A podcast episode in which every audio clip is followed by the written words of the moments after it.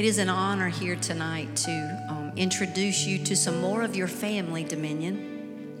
Um, we have a couple here from our Dominion Darlington campus. Very strong couple in the Lord. We have teacher Derek Sports, and we have his wife, Pastor Jerica Sports. She's our I campus pastor. Amen. And we are honored to have them here. They are, these are my babies. That's why I say I love them. Um, they are always willing to go and do. You ask, they're there. And God has anointed them greatly. And uh, it's just an honor to be a part of a ministry where we truly have the fivefold ministry. We have apostle, we have prophets, we have evangelists, pastors, and teacher. Amen. And tonight, the teacher's in the house and he's going to come and he's going to share the word with us. Amen. Would you make him welcome tonight? Thank you, Ma. Or as y'all know her, Rev Bev. Amen. Amen. Man, guys, I'm nervous. I am. I am. I really am. Um, and I, I'll tell you why I'm nervous. It's because this place is special. you know, when Apostle Kyle, he, he asked me to come and speak. He would be out of town. Much needed rest for him and his family. And I said yes, knowing that my month of October is slam packed full. But I knew I needed to come to be a part of Dominion Sumter and bring a word for you guys. And so um, I'm completely honored to be here. I even told him, I said, man, for you to even trust me with this place because it's just so special to his heart. I know how much it means to him. He said, son, he said, it is special, but I trust you with it.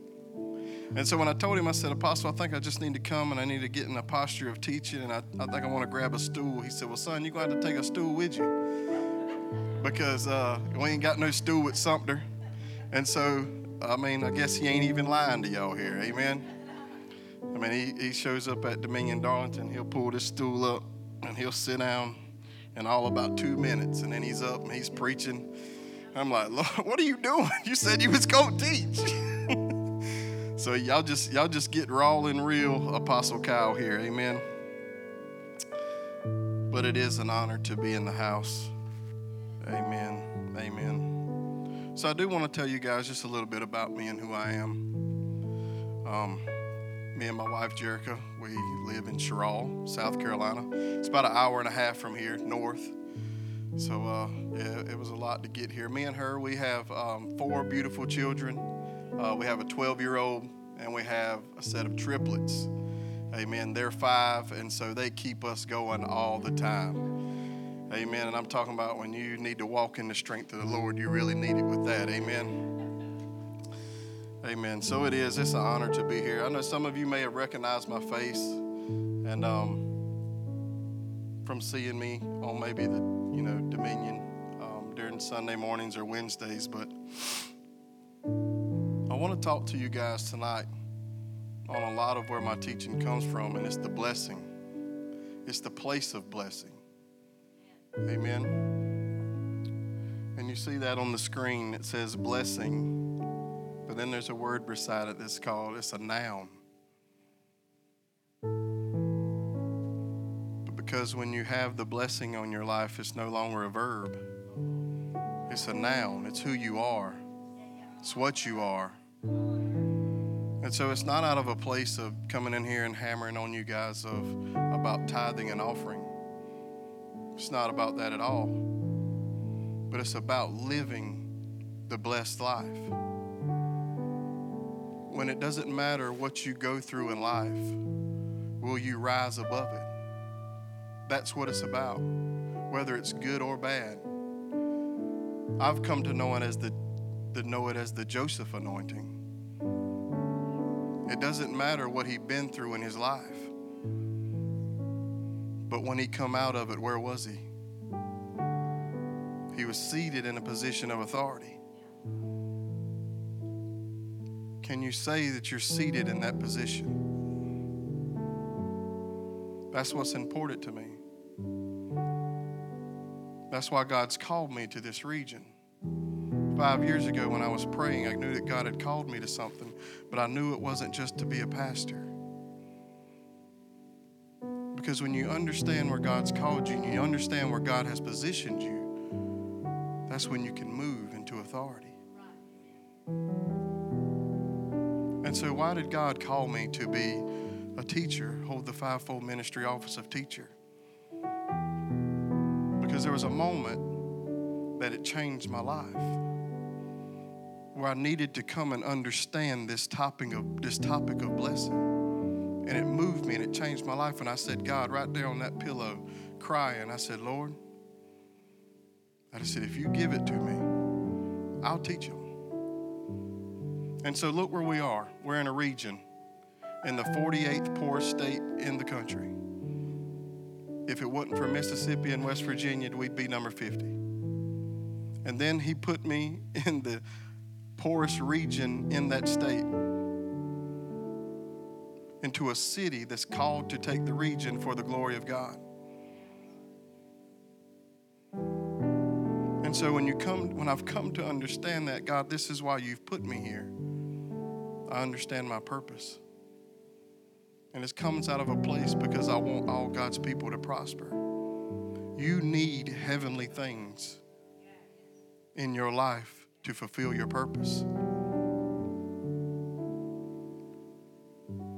Listen to me, Dominion Sumter. Those things are from value. And God has to trust you with it before He releases you to it. And so I want you to understand my heart tonight. It's not out of a place of I want you to give money. God has ordained this place and He doesn't need money for it to keep functioning. He needs each and every one of you and the heart that you have to take this city for the glory of God. Amen. Amen. Solomon, the wisest man in the world, and also the wealthiest. In Proverbs 10 and 15, he says, The destruction of a poor of the poor is their poverty. In other words, this is what he's saying. He's saying the destructive force in a society is poverty. It leads to crime. It leads to prison retention. And if you see where the main campus of Dominion Church is moving into, you see God's plan coming together. But it's going to take a people with a trusted heart to move into it. Amen. And Matthew 6 and 21 tells us where your treasure is, that should be where your heart is. So I'm not coming here, I'm coming here with compassion, but with boldness. But it's because it's important in this season.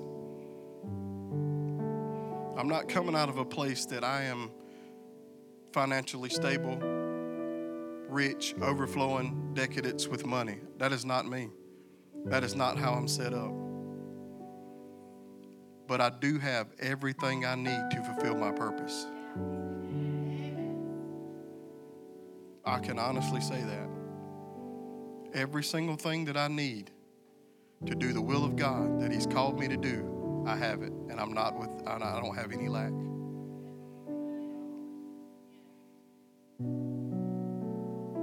That's the position I'm coming to tonight. Is I want to make sure that everybody in this room that you understand that because you have a purpose. God didn't just send you here for whatever. He sent you here for a purpose, for a plan. And He so desperately wants to get that to you if you haven't figured it out, if you don't know what it is. Amen.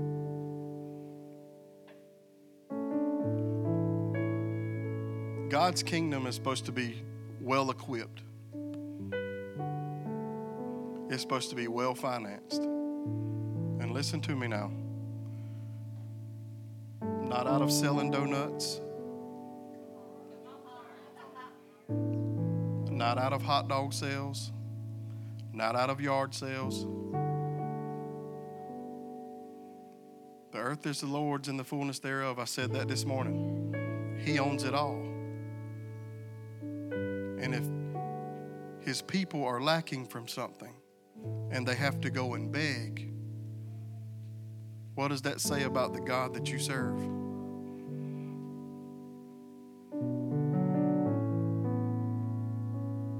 What does that say about him? We're going to get into it, amen.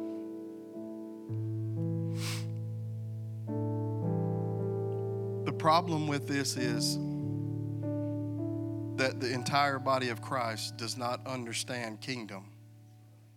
Okay? They do not understand it. Thank you, Brooke. I appreciate it. Um, they don't understand kingdom. And that's a lot of where my message comes from is, is kingdom mandated. Because once you understand kingdom and you understand you're under the authority of a king, a king owns it all. Everything that you have, who you are as a person, it belongs to the king.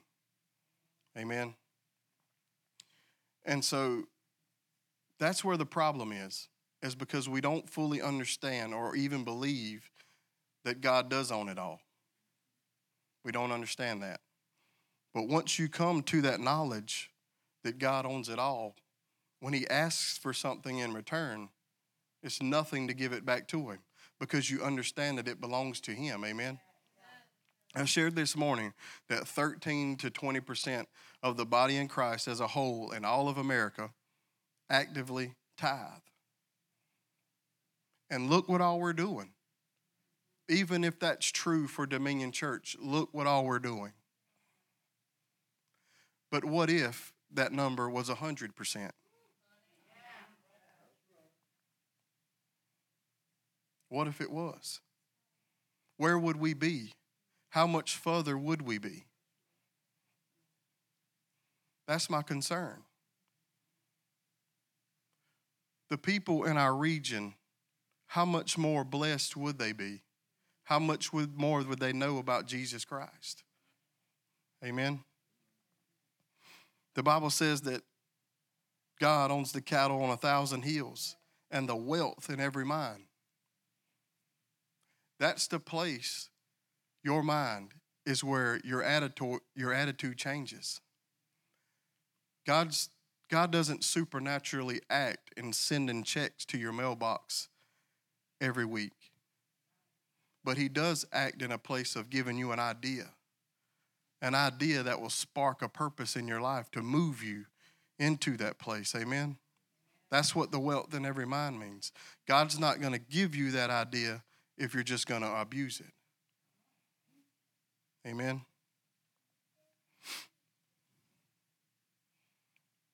So I have a scripture, and it's Luke 15. It's the story of the prodigal. And it's starting in verse 11. And I'm just going to read this scripture um, straight through. I'll do it on the screen. Then he said, A certain man had two sons.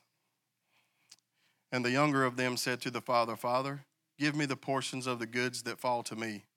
So he divided them, his livelihood. And not many days after, the younger son gathered all together and journeyed to a far country, and there wasted his possessions with prodigal living. But when he had spent all he had, there arose a severe famine in the land, and he began to be in want. Then he went and joined himself to a citizen of that country, and he sent him into the fields to feed swine. And he would gladly have filled his stomach with the pods that the swine ate, and no one gave him anything. But when he came to himself, he said, How many of my father's hired servants have bread enough to spare and perish with hunger? The story of the prodigal is about a son who did not understand the boundaries of the home. The boundaries of the home were a safe place. And because he was selfish, he took his inheritance and he spent it. Not understanding the boundaries were meant to keep him in a place into a time of maturity. That's what boundaries are. We all need boundaries in our life. Amen. And you have to, when you come into a full maturity of Christ, you'll see those boundaries and you won't step outside of it. And so, the title of my message, Trey, could you throw it back up there? Is a place of blessing. And I have found three places specifically in the Bible that are places of blessing. Now, did God bless people in the Bible in those other places? Yes. But these are three places that if you stay grounded in those places, you stay within the boundaries of those places, you will begin to live the blessed life. Amen. Amen. now, in the book of Numbers, and if you're taking notes, I'm going to get you to write this down because we're going to revisit it. In the book of Numbers, chapter 22, I didn't have Trey put it on the screen, but in the book of Numbers, chapter 22, the Israelites, they were in a conflict with the, with the Moabites. And so the Moabites, they were frustrated with the fact that the children of Israel has now come into their land and are right outside the walls of Jericho. And so the Moabites knew that they couldn't defeat the children of Israel. And so what they did was they hired a sorcerer, Balaam, to come in and curse the children of Israel. But catch this even an evil sorcerer looks at them and says, I cannot curse what God has blessed. Write that down. Right, I cannot curse, or nothing can curse what God has blessed. Amen. And so back to the house. The prodigal son. He did not understand the boundaries of that home and he took his inheritance and he went and blew it. And I told you that the boundaries were not constraints. You can't look at a boundary as a constraint. Okay? So I'm just going to use an example my home because I want my life to continue to be blessed, right? There are boundaries on my home physically and spiritually. Okay? You need to understand this, okay? Physically, because Jarek and I, we have a, we have, I just told you guys we have triplets. Two of those triplets are severely autistic. But through God, you know, God is making ways for them every day. But listen, they don't know boundaries. And so, as parents, Jarek and I have to physically put boundaries up in our home so they won't wander out of those boundaries. That has already happened before and scared the lights out of me. I remember when I worked third shift, I'm actually going to work when I leave here tonight. But uh, for some reason, the babysitter couldn't come, and I had to stay with the triplets. I fell asleep on the couch, and I woke up with hearing the screen door slam. And Tavner, our baby boy, I seen Avery out in the yard, and I didn't see Tavner nowhere and it, it got me in a frantic uproar because I'm the father. And I was looking for my baby and I couldn't find him. Thankfully, all he did was walk around the house and get in the backyard. But it was because I, didn't set up the proper boundaries in my house that my son made his way outside the boundaries. And it's just like the father with the prodigal. When he seen the son coming back, he started crying and running to him. Let's go even further. Our marriage, there's boundaries. And you have to set those boundaries. Because as the father and the mother of the home, once one of us gets outside of the boundary, what'll happen? The whole house will come down. The whole house will be in turmoil. So, in boundaries, just like at our home, and I don't mind sharing this with you, we understand that our marriage is a covenant. And we don't operate outside of that covenant. Do you understand that? You can't operate out of it. Text messages, Snapchat, all that's a boundary. Pornography is a boundary. In the book of Ezekiel, the prophet Ezekiel, he talks about boundaries. He compares it to a river and a swamp. A river has boundaries, and when the water stays within those boundaries, guess what happened? Life flows. It feeds the tree that's on the boundaries, which gives life to fruit.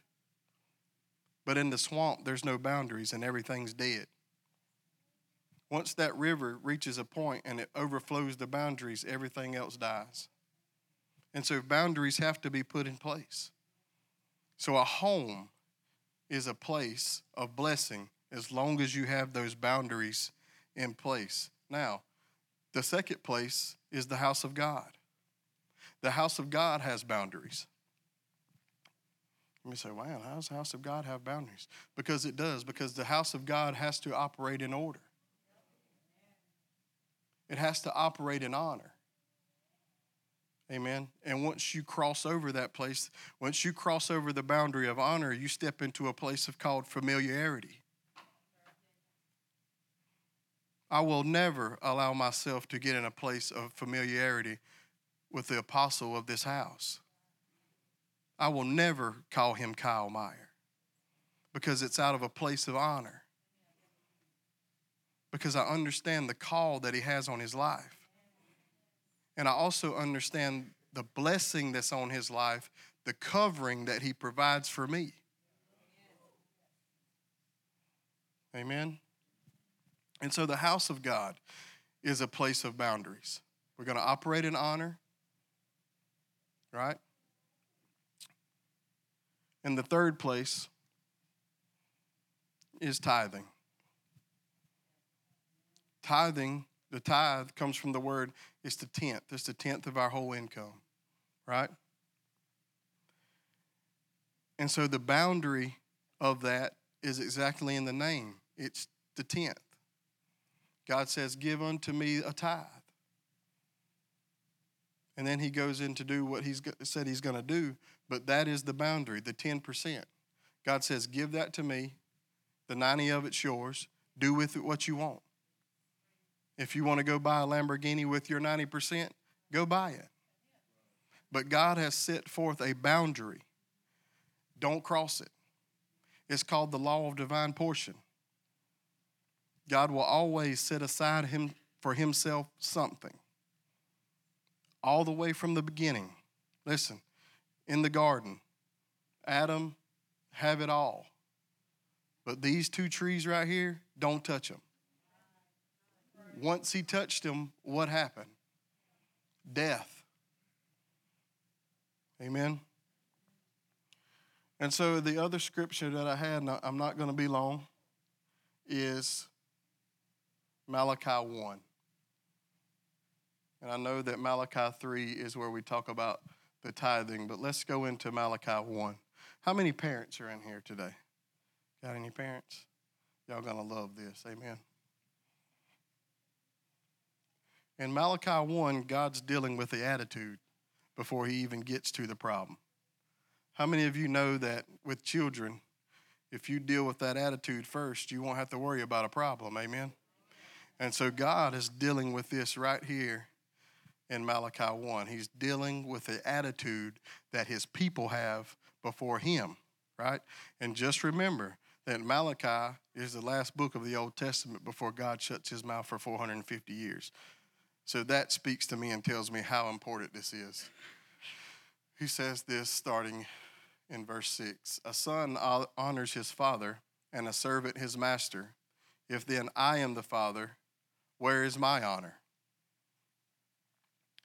And if I am master, where is my reverence?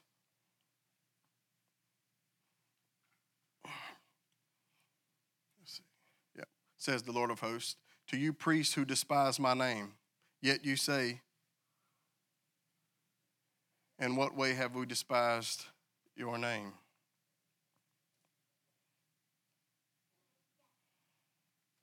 The people began to look for the worst things they have among their livestock and bring it to God. And this is what God is saying right here. He says, You have offered food, you have offered defiled food on my altar, but say, In what way have we defiled you?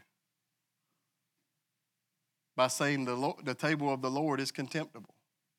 Listen, they were bringing defile offerings. They were bringing livestock, pigeons, goats, whatever it was, and they were looking at the worst of what they had and then bringing it to God. Okay? Let's go on to verse 9, Trey. But now entreat God's favor, that he may be gracious to us while this is being done by your hands. Will he accept you favorably, says the Lord of hosts? Let's go back, Trey. Now, this is where God is saying, look, there's a way that we can fix this. This is a way that you can get me back into my good grace in, in my good graces. Can you go back to verse 8, Trey? Oh, there it is right there. He said, Offer then, offer it then to your governor. Would he be pleased with you? What God is saying is, take what you're offering to me and then take it to your governor and see if he'll be pleased. Each and every one of us in here, we pay taxes. And that's the first thing that comes out of our check. But then we want to come and bring God the leftovers. And God is speaking to it right here. And He says, When you offer, offer the blind as a sacrifice, is it not evil? And when you offer the lame and sick, is it not evil? Offer it then to your governor and see if he will be pleased. Would he accept you favorably, says the Lord of hosts, verse 9? But now entreat God's favor, that he may be gracious to us while this is being done by your hands. Will he accept you favorably, says the Lord of hosts? Who is the, oh man, here we go. This is talking to the preachers right here. He said, Who is there even among you who would shut the doors so that you will not kindle fire on my altar in vain? You know what he's saying? He said, If this is what you're going to do, if you're going to come in the house of God, if you're going to be religious, you're going to jump around, you're going to do all this, but you don't want to give me your heart, shut the doors and just go home. That's what he's saying. I have no pleasure in you, says the Lord of hosts, nor will I accept an offering for your hands from your hands. Oh man. From the rising of the sun even to its going down, my name shall be great among the Gentiles. And every place of incense shall be offered to my name, and a pure offering for my name shall be great among the nations. You know what God's saying? He's saying, I want all, everybody who does not know me to understand that my people love me, love me by how they treat me. Can you answer that for yourself today? Does the people who do not know God, the God that we know, the Jesus that we serve, can they look at your life by what you're giving to God and say, man, they must really love their God? That's what he's saying. By what you do, how you serve, what you give. That is showing everybody how much you love God. Let's go on into Malachi 3. Will a man rob God? yet you have robbed me. But you say, In what way have we robbed you? In tithes and offerings. You are cursed with a curse. Let's stop right there, Trey. What's on the top of your paper if I had you to write it down? You cannot curse what God has blessed, right? But look right here. It says you are cursed with a curse. So if you're cursed with a curse, then it means that there's something that you have to do. What is it? For you have robbed me, even this whole nation. This is Satan, Satan. And what he is saying is, come out and play. When you get outside the boundaries of your home, whatever those boundaries may be, that is Satan saying to you, come out and play. Because he can't touch you in the blessed place. He can only touch you when you get outside of it. It's even like the story Job about Job. You see all that Job went through. Not everything that you go through is from Satan. Everything that, that Job went through was to get him to another level in life. It was to give him double for his trouble. It had nothing to do with Job stepping out of the blessed place. He was blessed. But what you have to understand is when things come into your life, God is trying to trust you to move you into that next level because how great is it? What is your ministry going to become? What is your life going to become? And so, if you're going through hard times and you're saying, God, I'm in the blessed place, I'm doing the right things, Get ready for double. Prepare yourself for that. Amen. When you step out of the house of God because of offense come, that's Satan saying, Come out and play. That's why it's important to choose the house for the blessing that's on that house. Not because we got good children's ministries, not because we have good music, not because it's our favorite preacher, but you have to look at the blessing that's on this house that's going to cover you because you're trying to get up under it. And then what is the enemy going to do? He's going to come with offense. And he's going to come with things to try to move you out of that blessed place where you, he can come and get to you. Because he can't get to the one that's blessed. You have to get under that covering. And then the enemy is saying this you don't have to give 10%, you don't have to give an offering. And then when you hear the lies of the enemy and you step outside the blessed place, you're no longer going to be in contact with heaven. And those heavenly things that I talked about earlier are no longer going to happen in your life. God's going to shut it off, He's going to shut it down because what you have is so great, He cannot release it for it to be splurged, just like the prodigal son did. He wasted it. I'm not saying that God won't come running down the road and welcoming you back in. He will. But look at the time that was lost. Will He restore the time that the enemy has stolen to you? Yes, 100%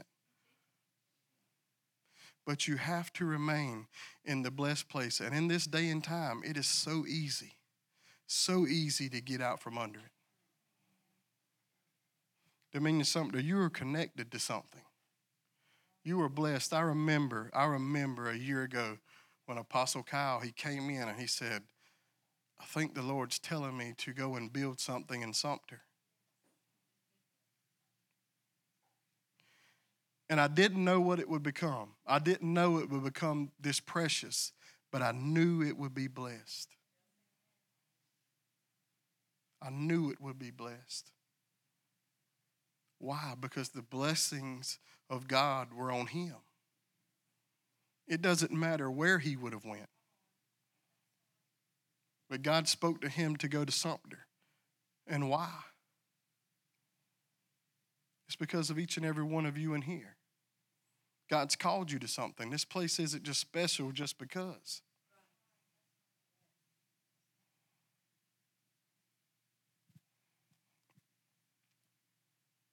Sumter, listen, how can I say this? Sumter is blessed because of Dominion Sumter. It's not the other way around. Your job is not a blessing to you, you're a blessing to your job. Your job is better because you're there. Your job is solely a place for you to go and bring seed back into your house. That is all it's for. And then God has strategically placed you there for a reason. Why? To spread the good news. What I love about that scripture is Jesus said, spread the good news to who? The poor. What's good news to a poor person? They don't have to be poor anymore. Poor and poverty is a mindset. God doesn't want his people living in poverty. He owns it all. But he just has to trust you for you to receive it. And it's the example of the prodigal that when you receive it, if God was to give it to you and you would just splurge it all on wasteful living, he can't have that. It's too precious. It's too precious of a thing. Brooke, I'm going to go ahead and come to a close.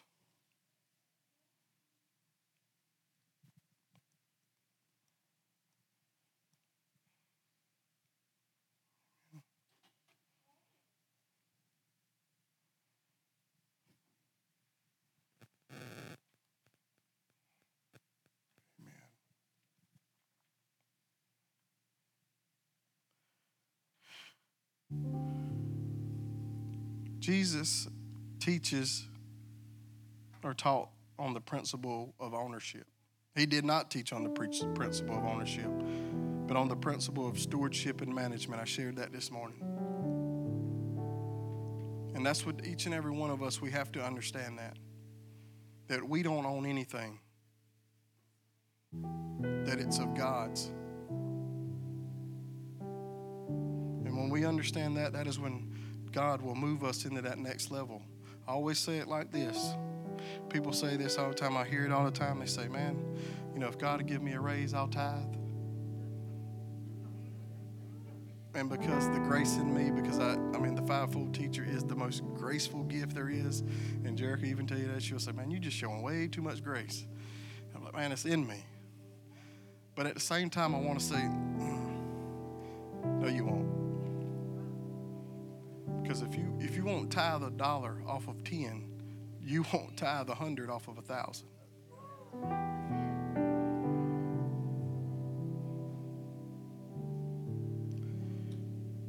It's in this moment of tithe and offering that God changed my life. A man of God spoke into my life, and He spoke right into the area that I was struggling with.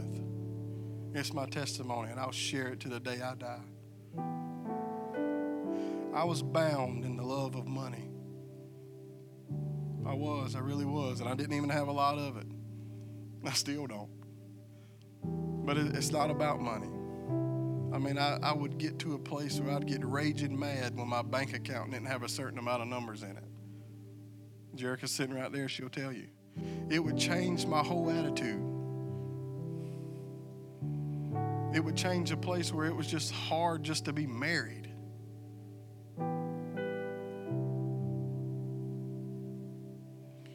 And it was because of this right here, where I had trust in money, in material things, and I wasn't trusting God.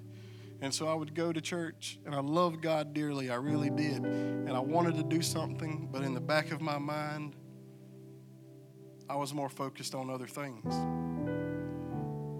God spoke right to me right there in that moment through a word of the Lord from a man of God. And it changed my life forever. And now I'm reaping the harvest of it. What it was was this. Just say I was bringing or, or grossing a thousand dollars worth of income. What's the tithe on a thousand dollars? A hundred dollars. And so loving God, really loving God, real I'm talking about I was sold out for Jesus except for the tithing part. And I had the same mindset that a lot of people have. Say, man, if I can just get another raise and I ain't got to worry about these bills, I can start tithing. So what I would do is I would come in, the offering plate would come by, and I'd drop a 20 in it. The man of God would stand up in the pulpit, and this is what he would say Bless the gift and the giver. And I'd be like, Yeah, I gave, so the Lord's going to bless me. And six months goes by, nothing. I was dropping seed, and the enemy was coming and getting it right up off the ground.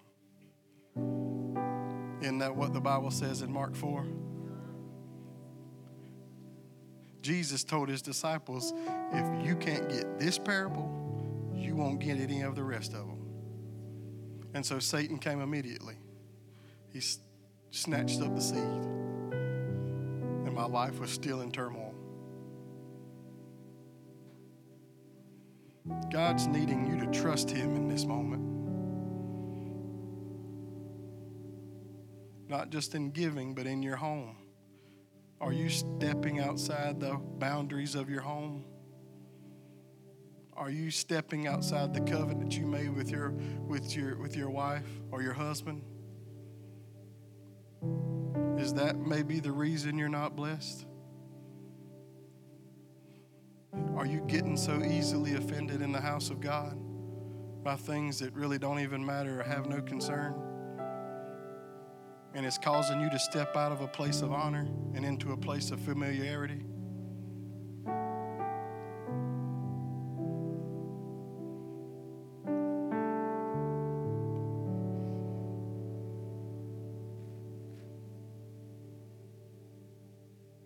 Trey, let's go ahead and go into 10 and 11. Malachi 3 10 and 11. This is the freeing part, Dominion Church.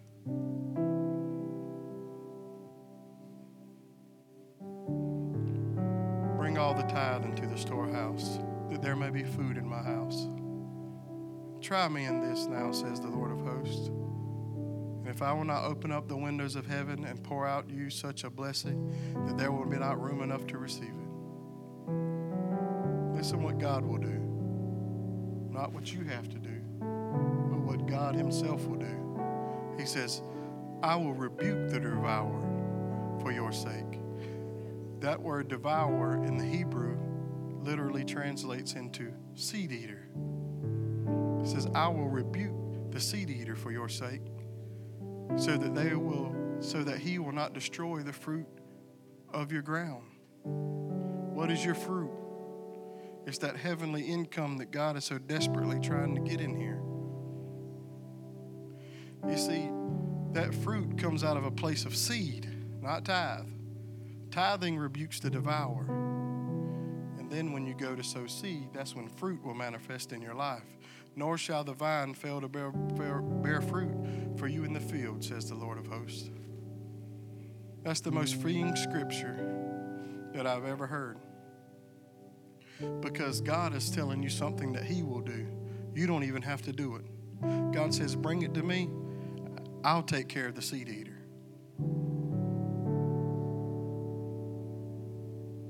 And it was in this moment that I didn't understand that scripture and so I was dropping seed, and no fruit was coming.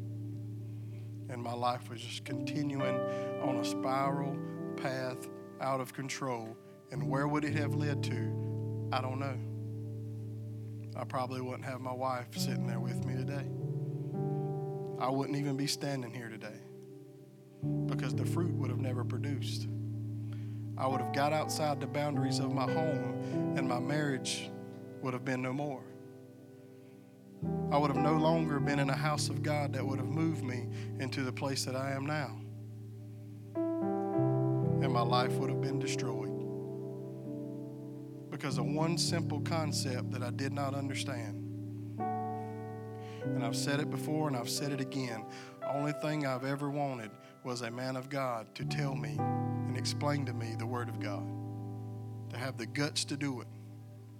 And that's all I'm trying to come here and do today is explain to you what this moment means because I want so bad and God wants so bad for you to live the blessed life. And so I told Rev Bev, I said, Rev Bev, let's, let's just hold the tithe and offering to the end of service. I don't know anybody's tithing record, giving record. I don't know it. I don't want to know it. That's not my concern. My concern is with you today, Dominion Church, is that your home is in order. That you're in order in the house of God. And when God tells you to give something, you give it. You should never have to go and consult your bank account when God tells you to do something.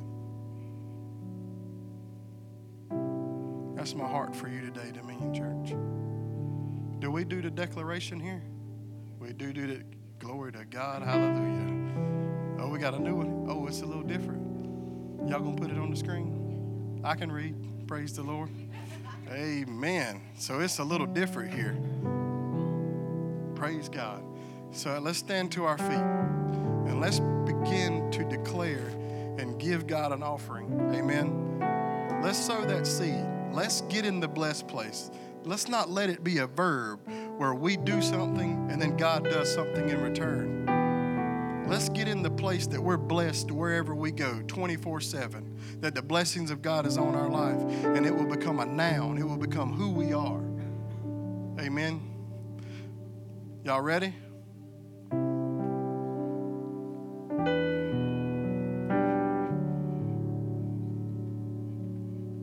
Y'all ready? All right. Let's lift our offering before the Lord. Amen. Father, we thank you that as we lift our tithes and offering to you, we declare partnership with Jesus to see him get his full reward. We declare as we give, it shall be given good measure, pressed down, shaken together, running over. We are kingdom seekers and we seek you and your kingdom first. And above all else, in doing so, we lack for nothing.